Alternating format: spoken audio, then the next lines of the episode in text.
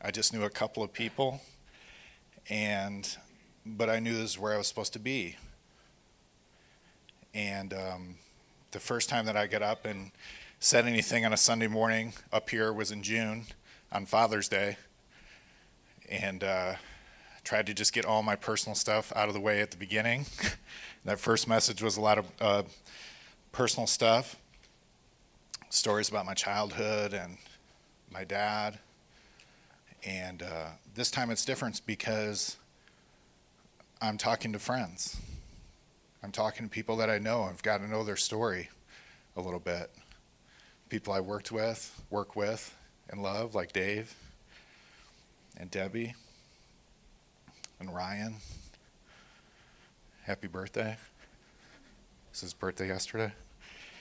And um, so it's a different dynamic, and I think there's a little bit of relief there because I'm getting up and facing people who, at least I think, like me a little bit. So I'm also very happy because for the first time ever, I visited Disneyland this past week. Yes. I made it through Disneyland. If anybody who knows me knows that uh, I don't deal well with crowds, noise, long lines, expensive food, or crowds. So that is like introvert nightmare is going to Disneyland. But you know what? I, it, I'm laughing, but I actually was pretty nervous about it. And uh, I was like, okay. And again, like every other thing in my life, I have a choice about my attitude going into that. And I don't know about you, but the times in my life where I'm only thinking about myself and but what about me and my issues? What about what I like and don't like? Why do we have to go? I don't like I know I'm not going to like that place because whatever you think is true is. it's perfect, you know, like Kevin alluded to life sentences. Whatever the narrative is that you're running, whatever the script is that you're running in your head, is true. Whether you think you can or think you can't, you're right. And so that morning and the night before, I just thought, this isn't about me. I'm going to Disneyland. I'm getting, it's part of my job to go to Disneyland. Like, how hard is that? And I'm going with people where that's their favorite place so the last thing I want to do is be the guy who ruins somebody else's time. But I've done that a lot throughout my life because I haven't been able to set aside my own stuff because I've only been thinking about me. And yes, we're not responsible for anybody else, but I'm sure if you can think about it, you can think about times where like somebody's energy that they're getting off at a family gathering or a work meeting, and they're not saying anything, but they're saying a lot through their body language, through their nonverbal communication, through the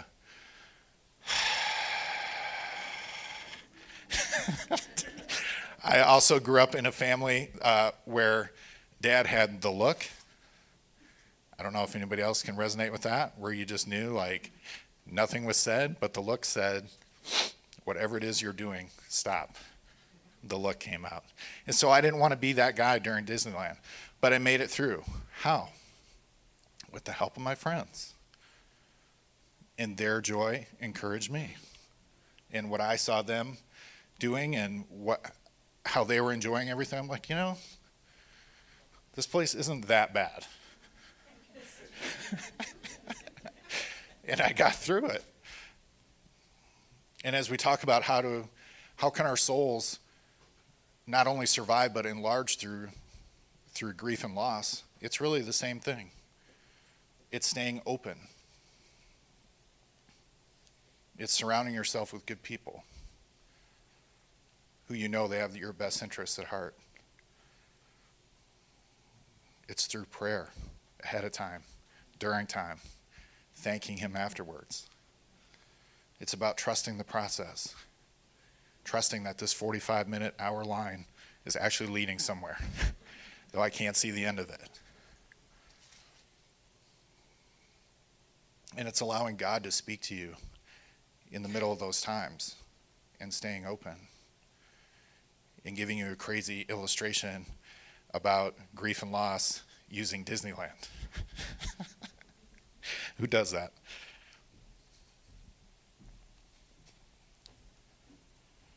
You know, we serve a risen Savior. We serve a God who lived as a man during a time in his life. And at the lowest point in his life, or right before it, he was praying. And it was at night in the garden. And the story is found in Matthew 26.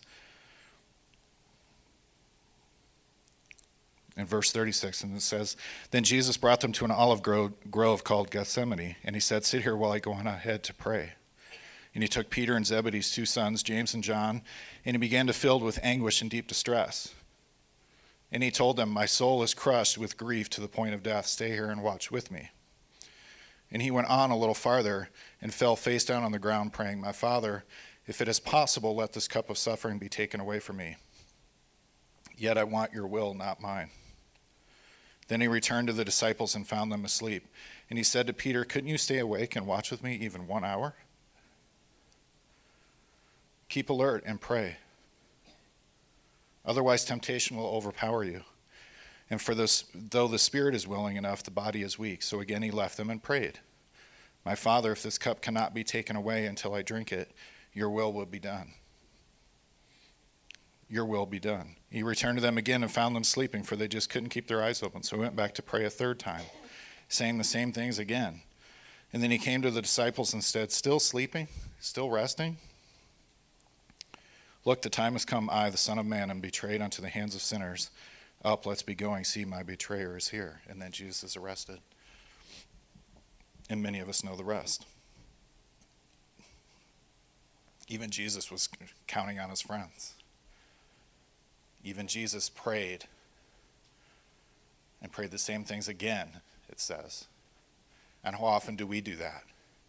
Like, here I am, Lord, praying the same thing again in this situation that's not changing, or at least not changing the way that I would like it to, or as fast as I would like it to. But here I am.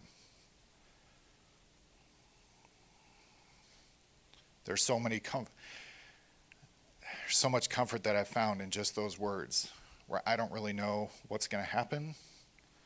Quite honestly, I thought that right before I got up here. I don't know what I'm going to say exactly. I don't know what's going to happen, but here I am.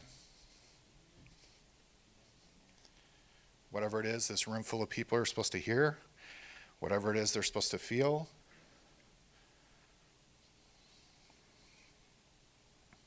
would you take that as our worship, God? For as much as, as Chris paints, right? Kevin sings and plays guitar. As much as I get up here and I'm willing to stumble around with some words. And Brenda with the hospitality out front. All these other things that are all worship to God because they're done unto Him. Doesn't matter who signs your paycheck, we all have the same employer. Let's pray. God, thank you so much for today. Thank you for this chance to worship together. Thank you for the freedom that we enjoy in this country to be able to do that.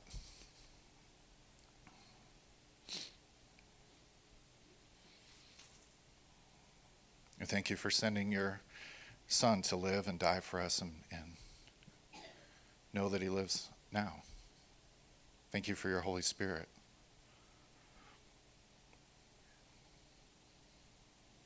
The promise of a comforter, a counselor, and a healer and friend. So we offer the rest of this time together up to you as our offering, Lord, in our worship. In Jesus' name, amen.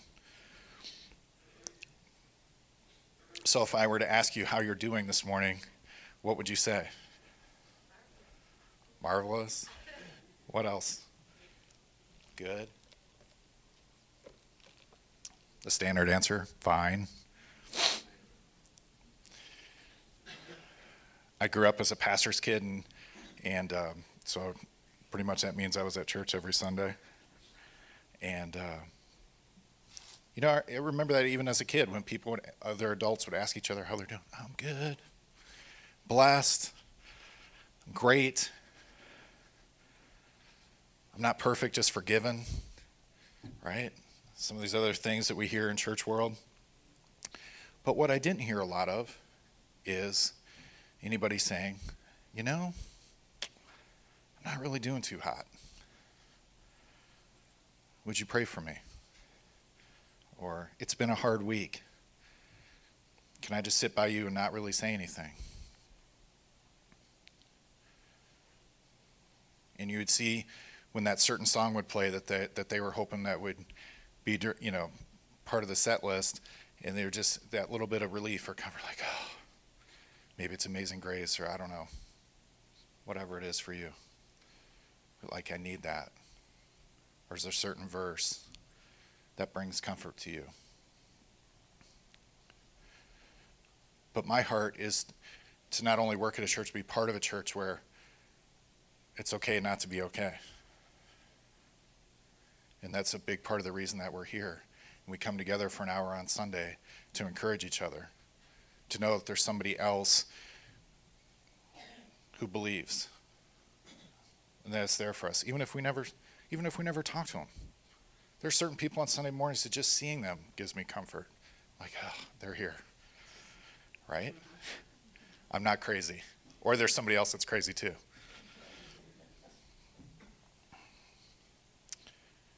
And in that same church growing up, I never heard a lot of sermons on the grief and loss sections of the Bible.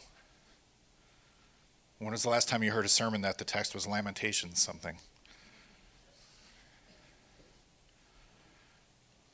And there's this whole book called Psalms, right about in the middle,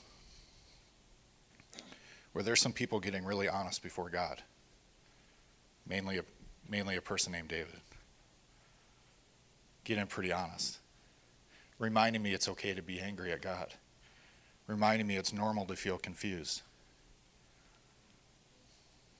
reminding me that it's okay not to be okay, and I don't have to have it. I don't have to have it all together all the time. And one of the things I love when you, if you've not read through the Psalms, what you'll start to realize is there's usually uh, a lot of outpouring, a lot of venting, but then toward the end, a reminder and a creed about, but you are God. But I know you love me. But I know it'll be okay.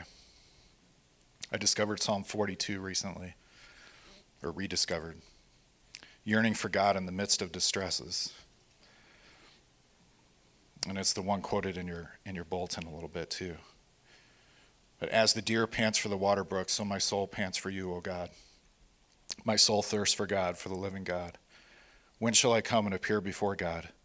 My tears have been my food day and night, while they continually say to me, Where is your God?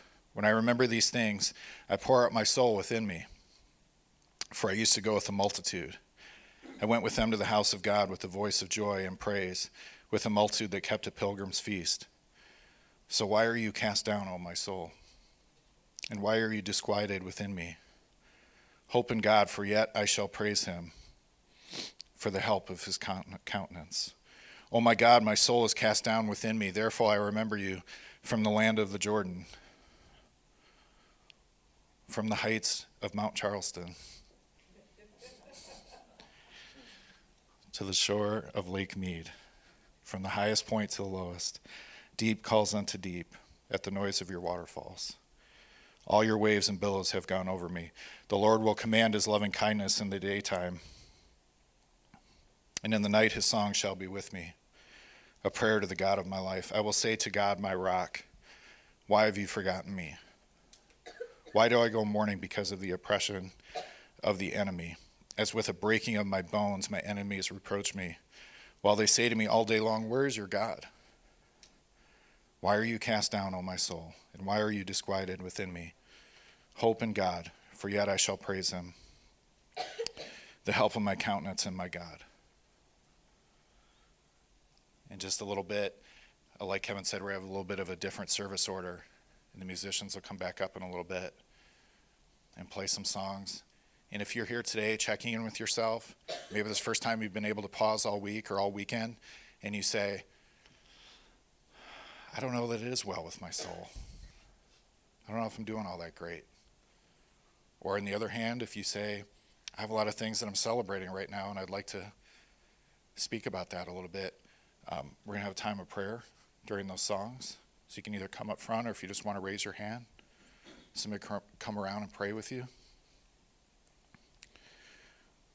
But from what I understand about the significance of creation is that our inner and outer worlds are become are to become a vast showcase for God's majesty.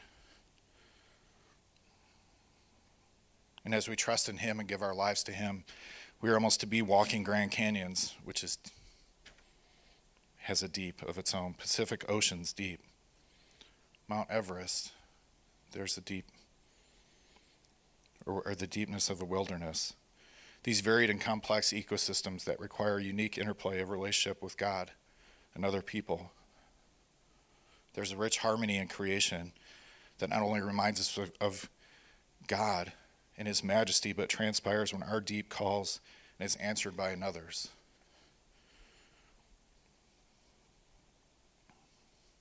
And one of those, my friends, because they know I'm such an introvert, will normally text, not call. And so I'll get texts every once in a while like, Are you there? I need to talk for my friends. Or can I call you? Right? The, the depth of their soul crying out. One splendor of creation holds fellowship with another.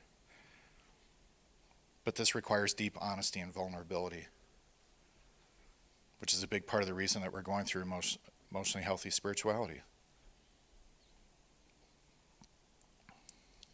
The great deep above stretches out his hands to the great deep below.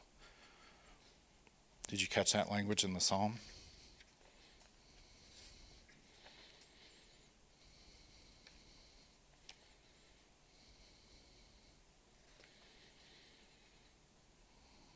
Deep calls unto deep at the noise of your waterfalls. All your waves and billows have gone over me. And the author saying, like, it feels like God is missing me or I'm drowning.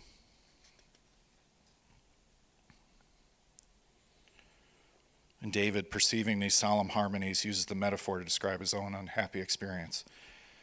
And I suppose that when he wrote this psalm, maybe he was in exile from throne and country and driven out by the rebellion of his favorite son and felt like God, maybe like God feels driven out by our rebellion. Or we feel driven out when loved ones turn on us and we feel betrayed. And at the same time, his heart sank within him, for the deep outside called to the deep within.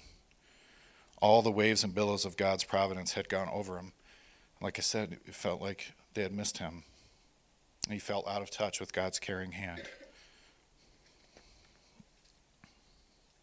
When internal and external sorrows combine, when there is one deep, it calls to another responsively. So our deep might be a longing, a prayer, that dark night of the soul that we read about. And God's deep is his loving kindness and his mercy and his call back to us. And I love the water imagery that's so often present in the Bible. Every time that I've been going through something life changing in, in, in my history, in my life, I've usually ended up next to some water, whether it's a lake that I've gone to to retreat by or a stream. I just love the sound of water. I've gone on vacation to places like Hawaii, and I always try to keep the window open, hope that I'm sleeping close enough to be able to hear ocean waves at night, because there's something calming about that. Like the deep of that ocean or that body of water calling to my deep. Probably because our body is made of a lot of water. It only makes sense. God's eternal spirit has deigned to dwell in the hearts of ours, these hearts of ours. He quickens death unto life. He fills the thirsty souls with rivers of divine grace. He turns a stone to flesh, and He does wonders in our soul. There's a story about Jesus and water in Matthew chapter 8. Jesus had been teaching, and then so often, like he does, he then withdrew. And it says, When he got into the boat, his disciples followed him. And behold, there arose a great storm on the sea, so that the time, by that time the boat was being covered with waves, but Jesus himself was asleep. And they came to him and woke him, saying, Save us, Lord, we are perishing. And he said to them, Why are you afraid, you men of little faith? Then he got up and rebuked the winds and the sea, and the, and the water became perfectly calm.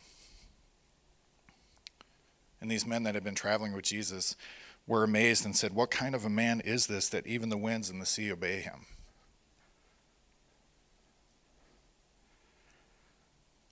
And like I said a couple weeks ago, last time up here,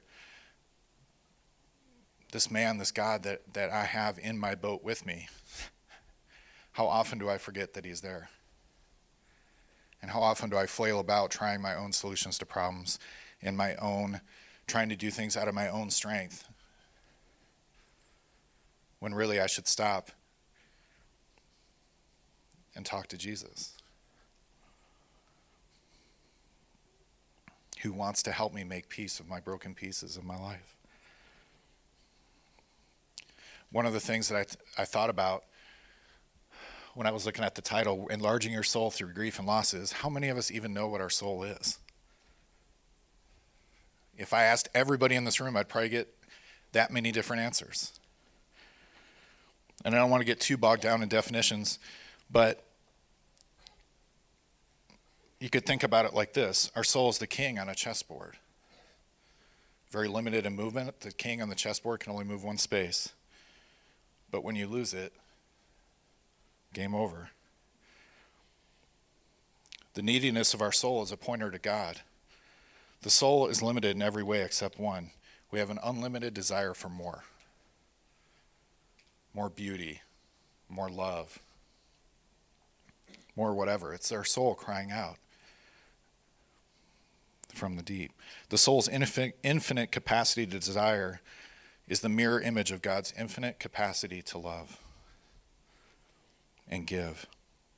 In other words, our need is meant to point us to God. But so often we set up other idols, don't we? Meaning I've put something on a higher pedestal than God. And sometimes we hear that word idolatry and think, wow, that's an old, ancient idea that has no place in our life today. Wrong. Idolatry is simply the sin of the soul, meeting its needs with anything that distracts us from God. Because the soul must orbit around something other than itself, something it can worship. It is the nature of the soul to need. Your wants and needs are okay. It's where you're getting them met that can get you in trouble. So our soul begins to grow or enlarge. Our soul begins to grow in God when we acknowledge our neediness and say, Here I am. I need you. God, I need you. Have mercy. Because God doesn't hand out easy assignments. I've never read one place in the Bible where God came to that person and said, Hey, I got something for you. It'll only take you about five minutes. you got this. I'll just be over here, right? They're all hard. They're all hard assignments. Otherwise, we wouldn't need God. I've said it before. I do not like or agree with the phrase that God does not give you more than you can handle. I don't think it's true. Because otherwise, you'd have no need for God. Those things are meant to drive us to the Lord and thus have our souls enlarged. So, why do we need our souls enlarged? Because it's not about us because there are other souls need saving that need saving which is why we're here it's why this church is here. It's why we meet every sunday. Not to have things exactly the way we want it. Not to have it the way we want it. But because the way that it is and what we feel led to do might reach somebody who doesn't know god. That's what it's about. It's not our job to heal our own souls. It's our job to make space for them for healing to come. It's part of the reason that we bless you out the door every week talking about trees and being planted.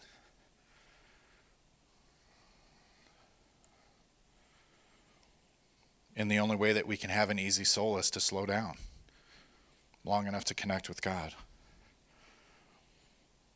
The soul was not made for an easy life, it was made for an easy yoke.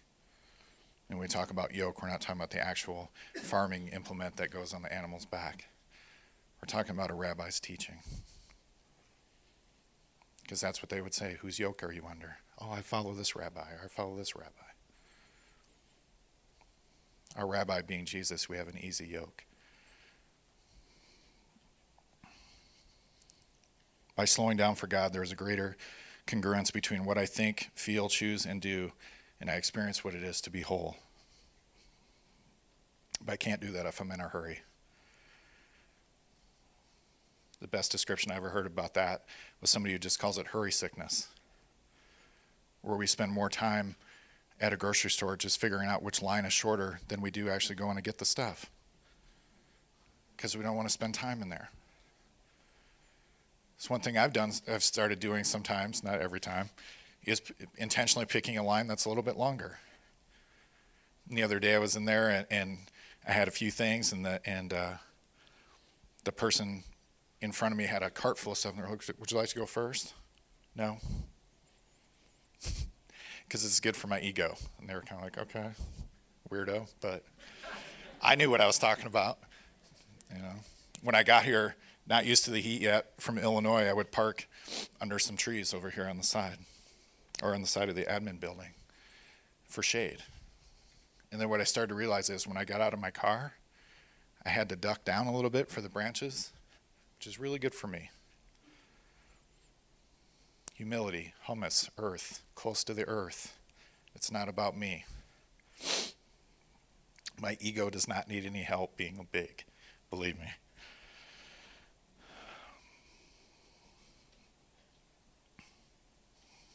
What I do need help with is grief and loss, and I need God's help. I want to read another psalm for you Psalm 23. Many of you probably know it. The Lord is my shepherd, I have everything I need. He lets me rest in green meadows. He leads me beside peaceful streams. He renews my strength. He guides me along right paths, bringing honor to his name.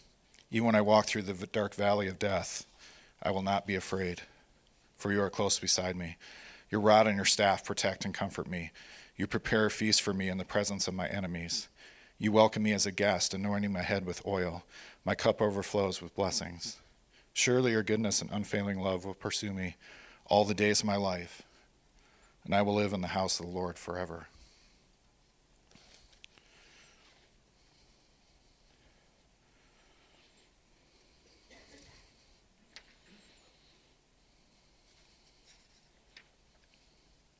So, what are your green pastures?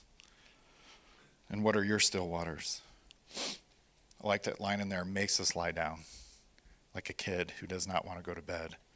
And you just have to carry him in there and put him in there. Squirrely, squirrely, squirrely, asleep. Because sometimes it's just what it takes is rest. The space where we find rest and healing for our own souls is solitude. Doing nothing does wonders for your soul. And that's a hard message to hear in our culture, isn't it? But doing nothing does wonders for the soul. I'm going to ask the musicians to come up.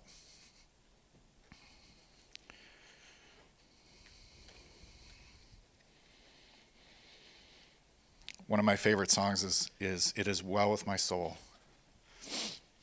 Maybe you've heard it, given you some comfort, maybe in your grief or loss. But the story behind it is in the 1870s, a man named Horatio Spafford was a successful Chicago lawyer. And having invested heavily in real estate, the Chicago fire of 1871 wiped him out. His son had died shortly before that disaster. Spafford and his family desperately needed rest, so in 1873, he planned a trip to Europe with his wife Anna and their four daughters. And just before they set sail, a last minute business development forced Horatio to return to work. Not wanting to ruin the family holiday, Spafford persuaded his family to go and intended to meet them there later. With this decided, Spafford returned to Chicago, and Anna and the four daughters sailed on to Europe. Unfortunately, their ship collided with another vessel and sank in just 12 minutes. The accident claimed the lives of 226 people altogether. Anna Spafford had stood bravely on the deck, holding on to her daughters. Her last memory of the disaster is her daughters being torn from her hands by the raging waters. Just nine days later, Spafford received a two word telegram from his wife saved alone. When Horatio Spafford made the ocean crossing to meet his grieving wife, he sailed near the place where his four daughters had sunk to the ocean depths. There, in the midst of his sorrow, he wrote the now famous hymn, It Is Well With My Soul. When peace like a river attendeth my way, when sorrows like sea billows roll, whatever my lot, thou hast taught me to know or say, It is well, it is well with my soul. It is well, it is well with my soul. Though Satan should buffet, though trials should come, let this blessed assurance control that Christ has regarded my helpless estate and has shed his own blood for my soul.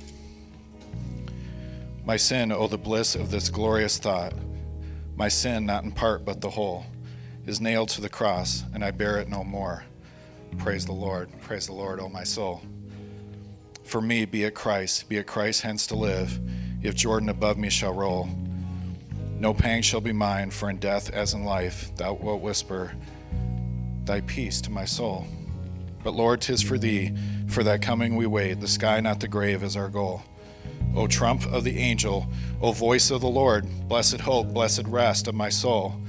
And Lord, haste the day when my face shall be sight, the clouds be rolled back as a scroll. The trump shall resound, and the Lord shall descend, a song in the night, O my soul. How can this man who wrote the song, beset by so much tragedy, find peace with his soul? He opened it. He kept it open. He rested. He grieved. He slowed down. He refused to set up anything on a higher pedestal than God. He intuitively knew that a soul, like a tree, has to remain in something in order for it to grow, or in this case, be restored. He allowed Jesus to speak to the deep waters within him and say, Peace be still. And they were calm. That is why we're here.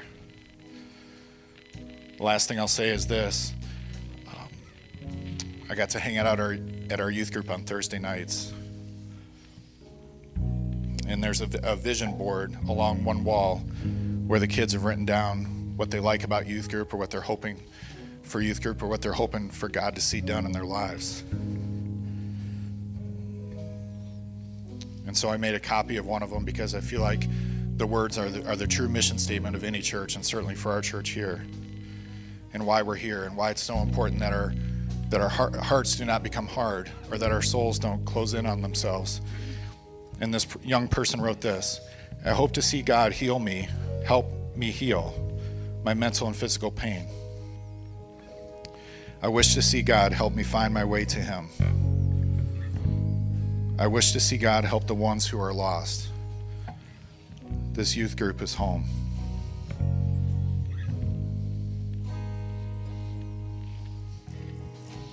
If you need prayer, come up come up front here. I'll be down here praying with people.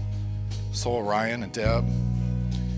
If you're not comfortable with that and just want to raise your hand for prayer, that's fine too. People come around.